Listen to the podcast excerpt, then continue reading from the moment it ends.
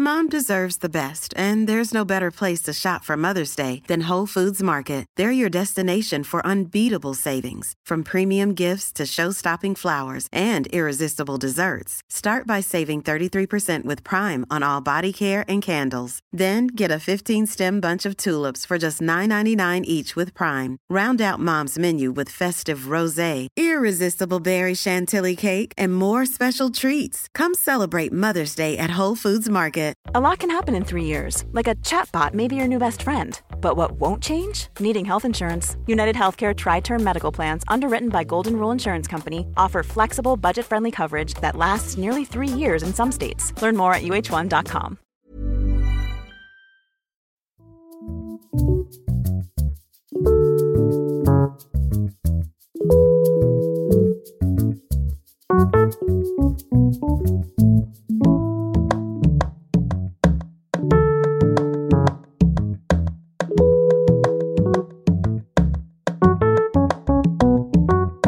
Alltså jag vet inte om jag själv tycker att det, att det liksom är Sveriges bästa podd där, men, men vad kul att du tycker det Marcus, jätteroligt.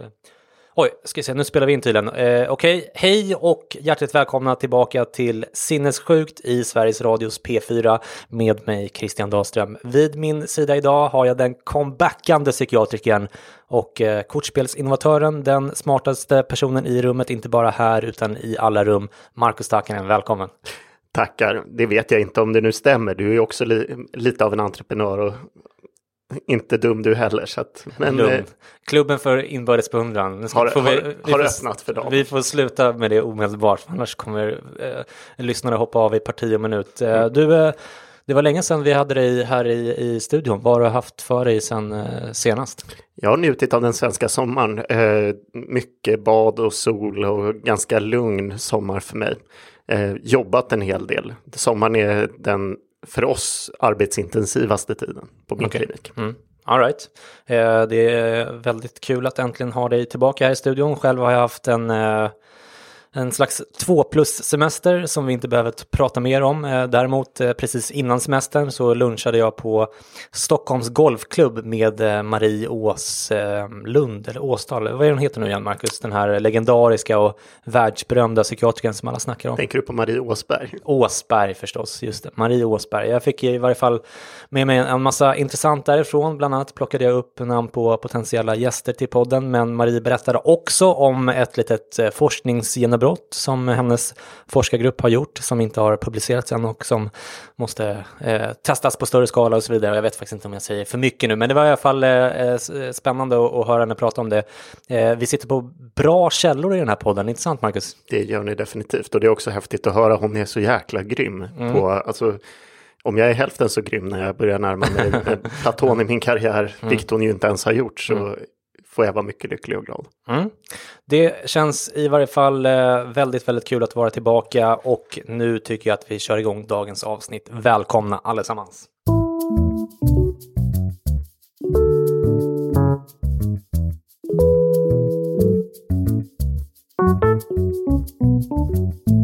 Och idag ska vi prata om anhöriga till personer med psykisk ohälsa och framförallt hur man som anhörig kan vara ett eh, stöd för någon som mår psykiskt dåligt på något vis. Eh, det är ett ämne som önskats eh, återkommande i podden och jag ska ärligt säga att jag trodde att vi redan hade gjort ett avsnitt på det här temat.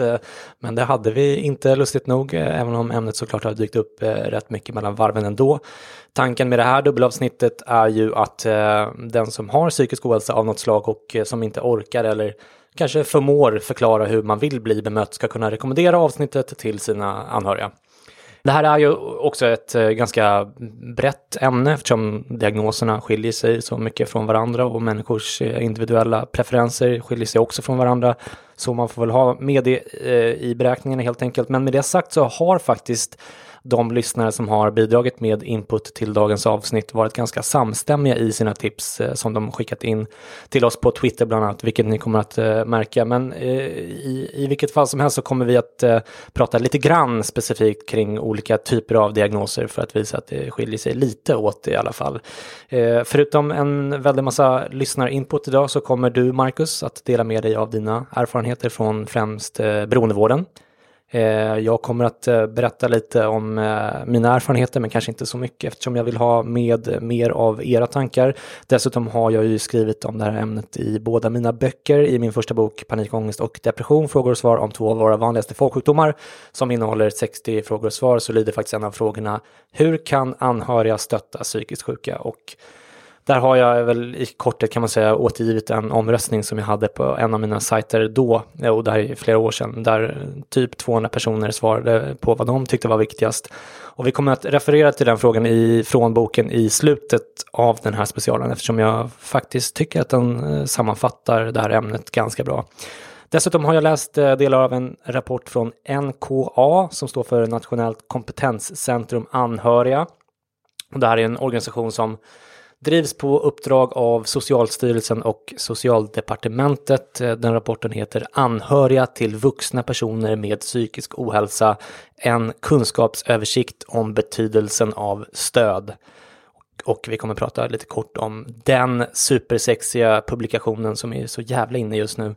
Jag har också inför det här avsnittet tagit hjälp av eh, poddbekantingen Fanny Rötlisberger som har eh, bipolär sjukdom typ 2 och som faktiskt var den som till slut kanske inte övertalade, men i alla fall övertygade mig om att eh, göra den här poddspecialen i det här ämnet. Eh, det är ett ganska ambitiöst upplägg vi har tagit oss an här, Marcus. Eh, känns det bra? Tycker du att vi kan köra igång? Alltid redo, men jag tycker att det är ett otroligt viktigt ämne. Jag själv har jobbat mycket de senaste åren för att få det ännu mera in i min mottagning och mitt arbete. Så det ska bli jättekul. Vad kul, ja, du ska få återkomma till det alldeles strax. Eh, och eh, om vi eh, börjar lite förutsättningslöst eh, och, och brett Marcus. Och nu vet jag att du jobbar med några av de svårast sjuka patientgrupperna man kan tänka sig. Men rent generellt inom psykiatrin, hur pass viktigt skulle du säga att bemötandet och olika former av stöd från ens anhöriga är för patienter och på vilket sätt rent konkret gör det skillnad? Alltså, jag tänkte nästan ta ett exempel för att illustrera bara så vi får en liten försmak om vad som ska komma. Och tänk dig att du är en familj där man absolut tycker att psykisk sjukdom är någonting som man kan bara kasta av sig, att medicinerna är bluff och båg, att man inte ska ta sina livsviktiga mediciner, att man under vissa perioder av året eh, till exempel inför påsk och fastan inför påsk, påsk inte ska äta några mediciner överhuvudtaget som man måste ha för att man överhuvudtaget ska kunna fungera. Och jämför då det med en familj där man öppet kan prata om det här, där man läser på och där man kanske när man inte själv orkar läsa på och förstå får hjälp från sina anhöriga att förstå sjukdomen, folk som kommer med en till mottagningen när man inte, när man inte fungerar så bra. Mm.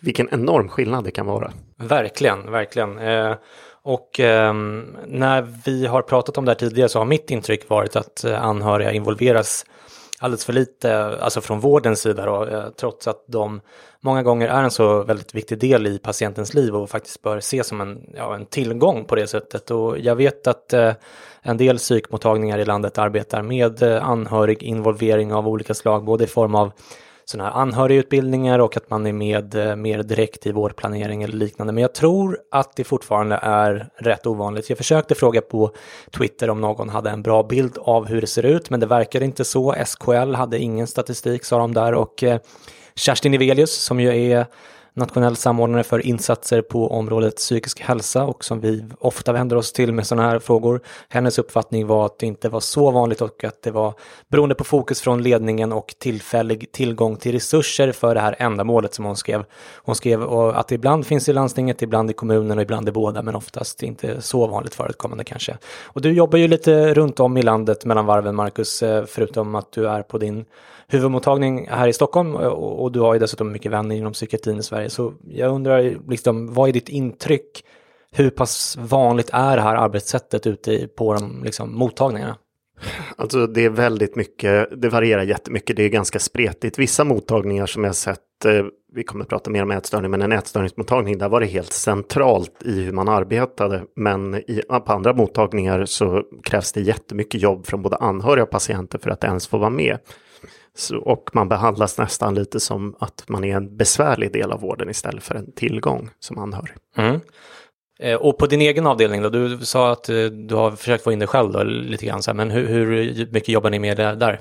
Alltså på det strukturerade viset som man ibland pratar om att man ska jobba mer med olika typer, ja, vi kommer in på specifika metoder, det är fortfarande i sin linda. Men att ta med, vi har otroligt duktiga sköterskor på att involvera nätverk och på att ta hand om patienternas nätverk. Så att hos oss, där jag jobbar nästan varje dag, där är det väldigt, där är det ganska vanligt om någon vill vara med, att de får vara med och även på läkarsamtal och ganska tidigt i, i processen så bjuder vi in att ta med anhöriga om man vill.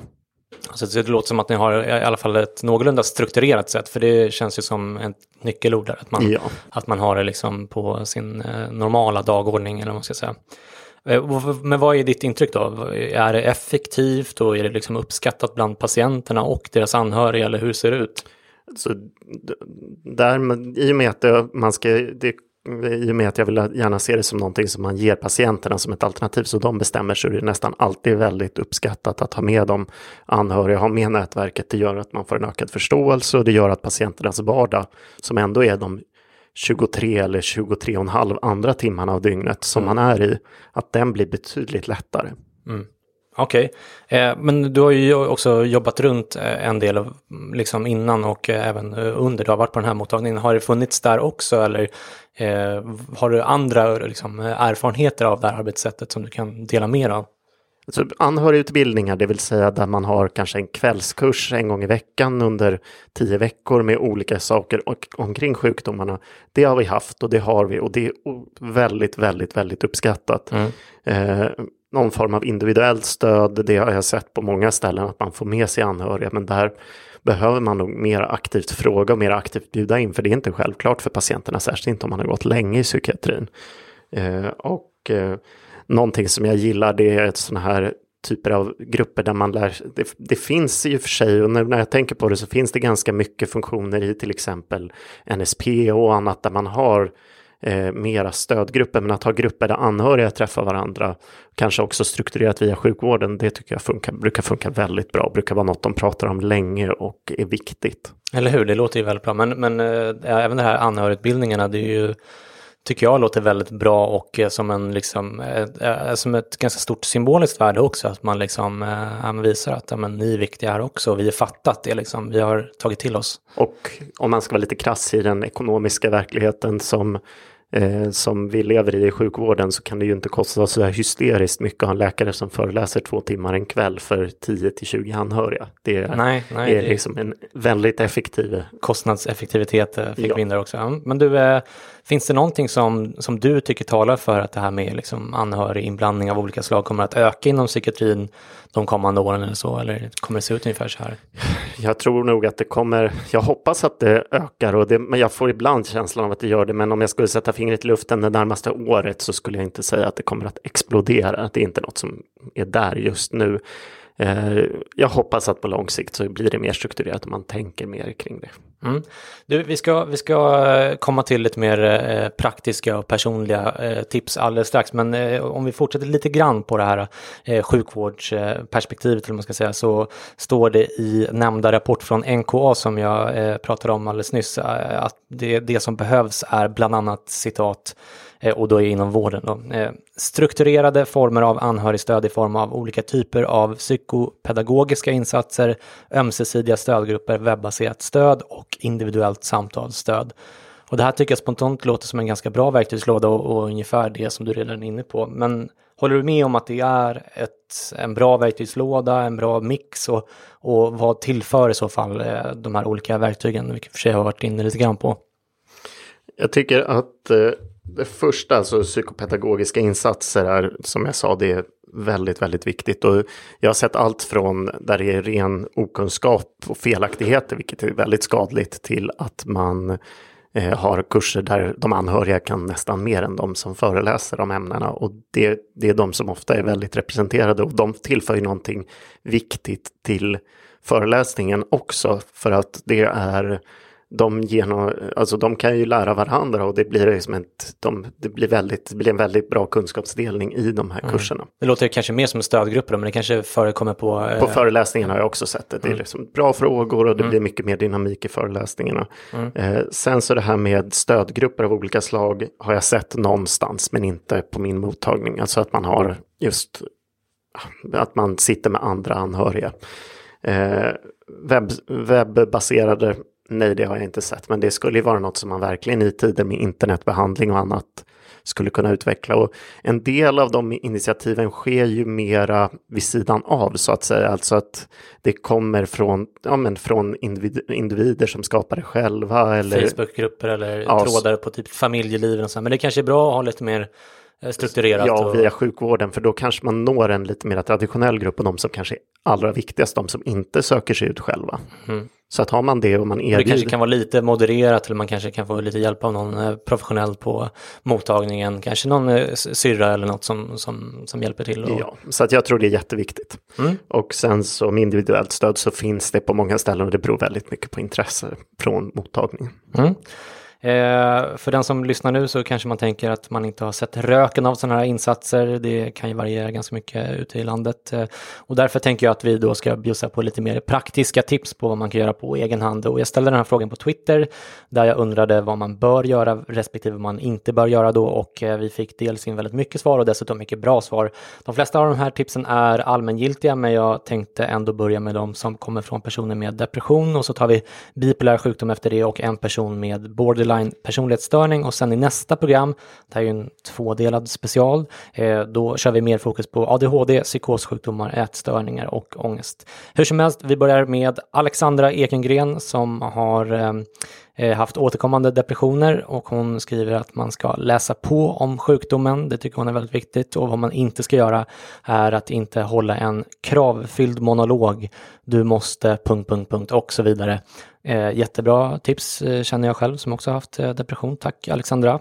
Poddfavoriten Sofia Johansson skriver att hon haft depression men också utmattning, grav sömnstörning och ADHD. Hennes tips är i varje fall att alltid finnas där oavsett, läsa på om sjukdomarna och våga fråga. Och vad man inte ska göra är att eh, inte hålla på med ryck upp dig i kommentarer och andra förminskande tips, eh, även om de menar väl. Man ska inte heller tassa runt eh, en som om man vore gjord av glas. Eh, och eh, Marcus, eh, inget ryck upp dig men inte heller tassa runt en. En ganska eh, svår balansgång kanske, även om jag förstår precis vad Sofia Mom deserves the best, and there's no better place to shop for Mother's Day than Whole Foods Market. They're your destination for unbeatable savings, from premium gifts to show-stopping flowers and irresistible desserts. Start by saving 33% with Prime on all body care and candles. Then get a 15-stem bunch of tulips for just $9.99 each with Prime. Round out Mom's menu with festive rosé, irresistible berry chantilly cake, and more special treats. Come celebrate Mother's Day at Whole Foods Market. It. Here's a cool fact a crocodile can't stick out its tongue.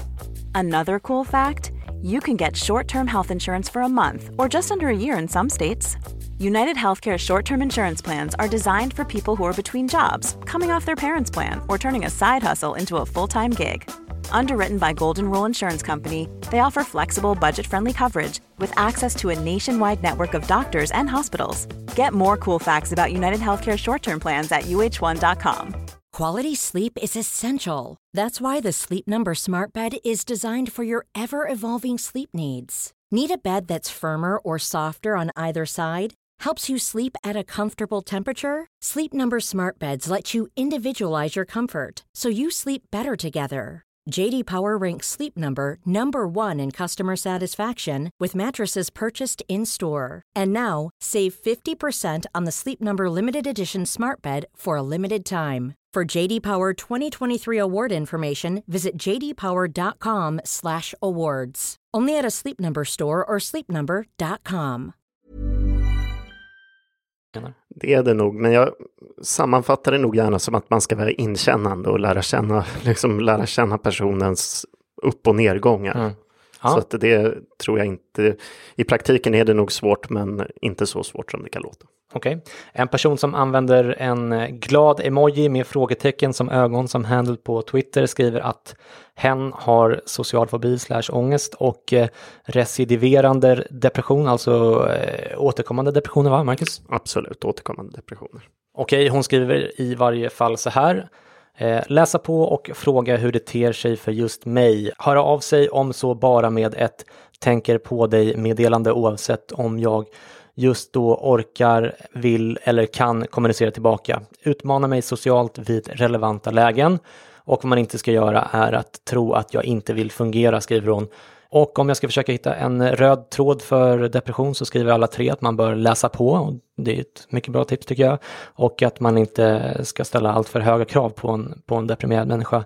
Sen tycker jag att den här emoji-personen skriver eh, oerhört träffsäkert det här med att eh, man kan utmana en person med depression socialt vid relevanta lägen. Och det här är ju en, en balansgång det med, för det kan ju uppfattas lite grann som en eh, ta dig i kragen uppmaning om man frågar på, på fel sätt. Eh, eller så riskerar man att kanske ge den deprimerade väldigt dåligt samvete för att de inte orkar följa med på någonting. Eh, till exempel om man vill ta en fika eller kanske till och med gå på en fest eller vad det kan vara. Eh, och samtidigt så vill man ju innerst inne göra roliga saker och, och få vara med sina vänner och inte hamna utanför. Och ibland kan man ju faktiskt ha dagar lite beroende givetvis på hur djupt deprimerad man är såklart, men, men ibland så kanske man har dagar då man skulle orka eh, en sån sak och gärna vill ha frågan. Så det är lite damn if you do, damn if you don't, Marcus. Eh, men, om jag ska försöka komma med något eget eh, tips eh, här så är det väl kanske att inte fråga när det är helt uppenbart att någon inte är i skick för eh, någonting, men, men framförallt att tänka på hur man frågar när man väl gör det. Man kanske till exempel kan säga att eh, kompisen X ska gå ut ikväll. Eh, om du vill så kan vi följa med, men om du inte orkar så stanna gärna hemma och kolla på en film istället. Förstår du lite hur jag menar, Marcus? Jag förstår precis, och det var faktiskt ett riktigt bra tips just att eh, kanske inte säga att nu ska jag och X göra det här, om du vill får du följa med eller så struntar du i det, utan säga att vi kan gå med, vi kan gå med X på fest mm. eller vi kan göra det här så att man, man har ett mycket bättre och att det framstår som att man faktiskt tycker båda alternativen är trevliga alternativ också, inte mm. att men vi kan ju göra det här för din skull. Mm. Eh, och sen så tror jag att det är en utmaning som man måste tänka på med vänner som kanske periodvis mår dåligt, att man tänker på att ofta så är det när de kommunicerar mindre som man faktiskt kanske bara just ska skicka ett hör, liksom, hör av mm. dig sms eller mm. någonting annat. Att det inte är när de liksom kommunicerar en massa utan att går det ett par veckor eller kanske en månad utan man hör av någon som ändå står en hyfsat nära. Mm. Då kan bara ett sånt sms vara bra och en mm. fika. Ja, nej, men det, det är ett superbra eh, tips. Eh, vi eh, har mycket att beta av så vi måste gå vidare och om vi kör några tips från personer med bipolär sjukdom nu så eh, tycker jag att vi börjar med Kalle Eklund som har eh, bipolär sjukdom typ 2. Han skriver så här. Innan diagnos ska man uppmuntra och pusha till att söka hjälp om man märker att något är fel, även om du och eller den drabbade inte vet vad. Efter diagnos, ta det på allvar och hjälp till att upprätthålla medicinering och eller terapiprogram åtminstone i början. Och vad man inte ska göra är att eh, man ska inte acceptera att personen hittar på egna lösningar och eh, självmedicinering innan proffshjälp provats. Eh, förringa inte heller eller förstora och börja behandla med silkesvantar. Då är vi där igen. Och sen skriver han också att prata inte med andra om det utan godkännande.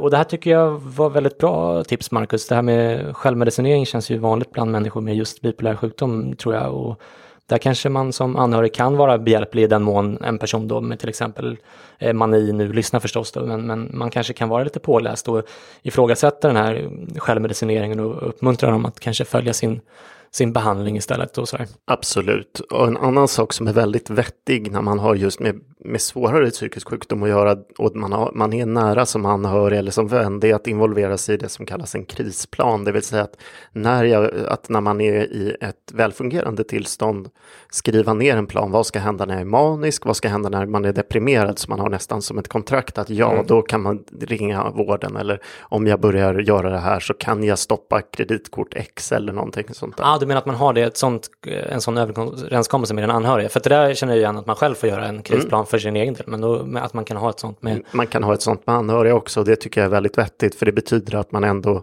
någonstans har lite en plan och tackar en för det sen. Det, det skulle jag definitivt göra om jag hade en bipolär anhörig. Ja, ja bra. Eh, Ebba Jakobsson som har bipolär sjukdom ospecificerad typ 2 skriver Läs på men fråga också hur just den personens sjukdom ter sig. Sjukdomen ser ut eh, olika hos eh, olika människor och vad man inte ska göra är att man ska inte utgå från att du förstår eller vet. Var lyhörd. Romantisera inte bipolaritet. Gör inte personen till ett spännande objekt. Eh, och jag tycker att eh, det är bra att Ebba understryker här hur komplex den här sjukdomen är och att den kan te sig på så olika sätt, även om då såklart vissa grundläggande saker är, är gemensamma. Håller håller med om det? Jag håller definitivt med om det. det är, eh, på, att vara påläst är riktigt, riktigt viktigt. Det, det, är bara, jag kan inte understryka det nog. Mm. Eh, Susanne skriver att hon har bipolär sjukdom typ 2 slash cyklotomi. Eh, kan du påminna om oss vad det är för någonting, Marcus? Cyklotomi är eh, en diagnos som beskriver en lite mildare, mildare svängningar av mellan mani, alltså inte riktigt lika maniskt och inte lika depressivt som mm. i andra fall. Och i vissa fall så kan man även kan det även gå vidare. Jag menar, det kan ju bara beskriva en normal variation i de andra sjukdomarna, så ibland kan man, som i det här fallet, få en bipolär typ 2-diagnos. Och för att påminna om vad en bipolär typ 2-diagnos är, så är det ju att depressionerna kan vara minst lika djupa eh, och minst lika farliga, men eh, de uppvarvade perioderna inte på samma sätt sjukhuskrävande eller på samma sätt. Man får som... inte en fullfjädrad mani utan det är Nej, hypomani då? Eller? En hypomani. Mm. Så att det är en hypomani med depressioner. Mm. Okej, okay. eh, hon skriver i varje fall så här. Ta reda på fakta om diagnosen för att på riktigt förstå hur det är att eh, vara bipolär och stötta. Och vad man inte ska göra, skriver hon, är att man ska inte komma med checka tips om hur det kan bli bättre eller bara dra sig undan. Detta gäller även för utmattningssyndrom som jag också är diagnostiserad med, skriver hon. Och där fick vi in ett tips eh, om utmattningssyndrom också. Tack Susanne. Innan vi eh, avslutar dagens avsnitt eh, så tänkte jag att vi skulle läsa upp ett meddelande från signaturen Juni på Twitter som har borderline personlighetsstörning. Hon skriver så här. Det värsta mina anhöriga gör är att påpeka hur annorlunda jag är när det är som värst. Jag har en tendens att byta ut alla mina vänner och umgås med folk med dåligt inflytande. Det som varit felet från mina anhöriga är att de alltid gnäller på att jag är annorlunda och att de inte känner igen mig. Jag behöver istället någon som pratar lugnt med mig och som kan berätta att jag är i ett skov för tillfället, för jag märker inte det själv. Det är en stor påfrestning för min familj när jag har en dålig period för jag byter ut mina möbler, mina vänner och färgar oftast håret. Jag blev väldigt deprimerad och efter det slutade alltid med ett självmordsförsök. Förut sa de att allting var för uppmärksamhet och det är ju det absolut värsta någon kan säga. Istället borde folk bara ta in det och försöka göra tillvaron bättre. Men min mamma har fått mer förståelse och har gått kurser hos psykiatrin i hur man ska hantera någon med personlighetsstörning och har på så sätt blivit eh, mycket eh, bättre. Eh, det där sista lät ju som någonting bra. Eh, det kanske var den typen av kurser som du talade om tidigare då. Mm. Eh, utmärkt. Tusen tack för eh, de tipsen Juni. Nu har det blivit dags att eh, avveckla den här första delen av vår anhörig special. Vi återkommer snart alltså och då med lite extra fokus på ångest, ADHD, ätstörningar och eh, psykossjukdomar. Men lyssna även om just din anhöriga inte har sådana problem. För det mesta här är som sagt ganska allmängiltigt. Eh, jag tänkte att vi skulle köra en eh, låt här i slutet av det här avsnittet. En låt jag har lyssnat på väldigt mycket i sommar. Egentligen den enda låten jag har lyssnat på i repeat faktiskt om jag ska vara helt ärlig. Den går i varje fall lätt att relatera till det här avsnittet tycker jag. Innan vi avslutar vill jag också tacka dig såklart Marcus för att du kom hit idag. Tack för att jag fick komma. Eh, den här låten heter Medicin och eh, artisten heter Zacharias med gästspel från Lorenz och Madi Banja. Underbar låt att förlora er fullständigt i tills vi hörs igen. Ta hand om er där ute. Puss och kram. Hej då.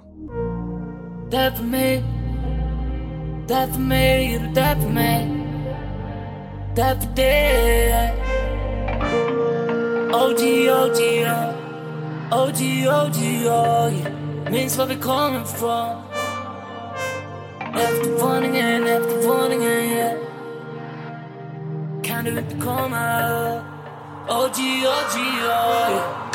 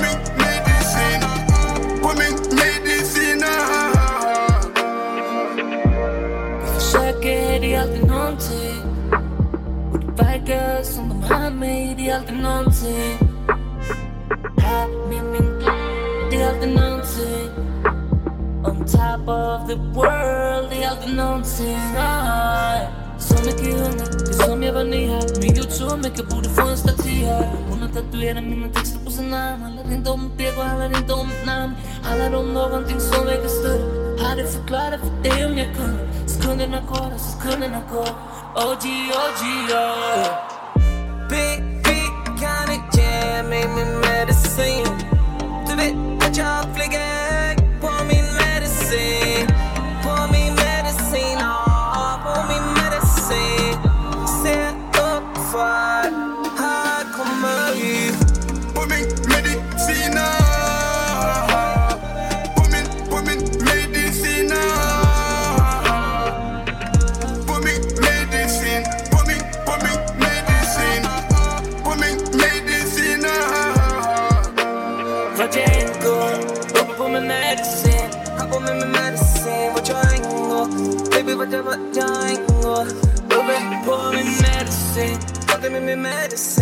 medicin jag än går, vart jag än går Baby, kan du ge mig min medicin? Du vet att jag flyger på min medicin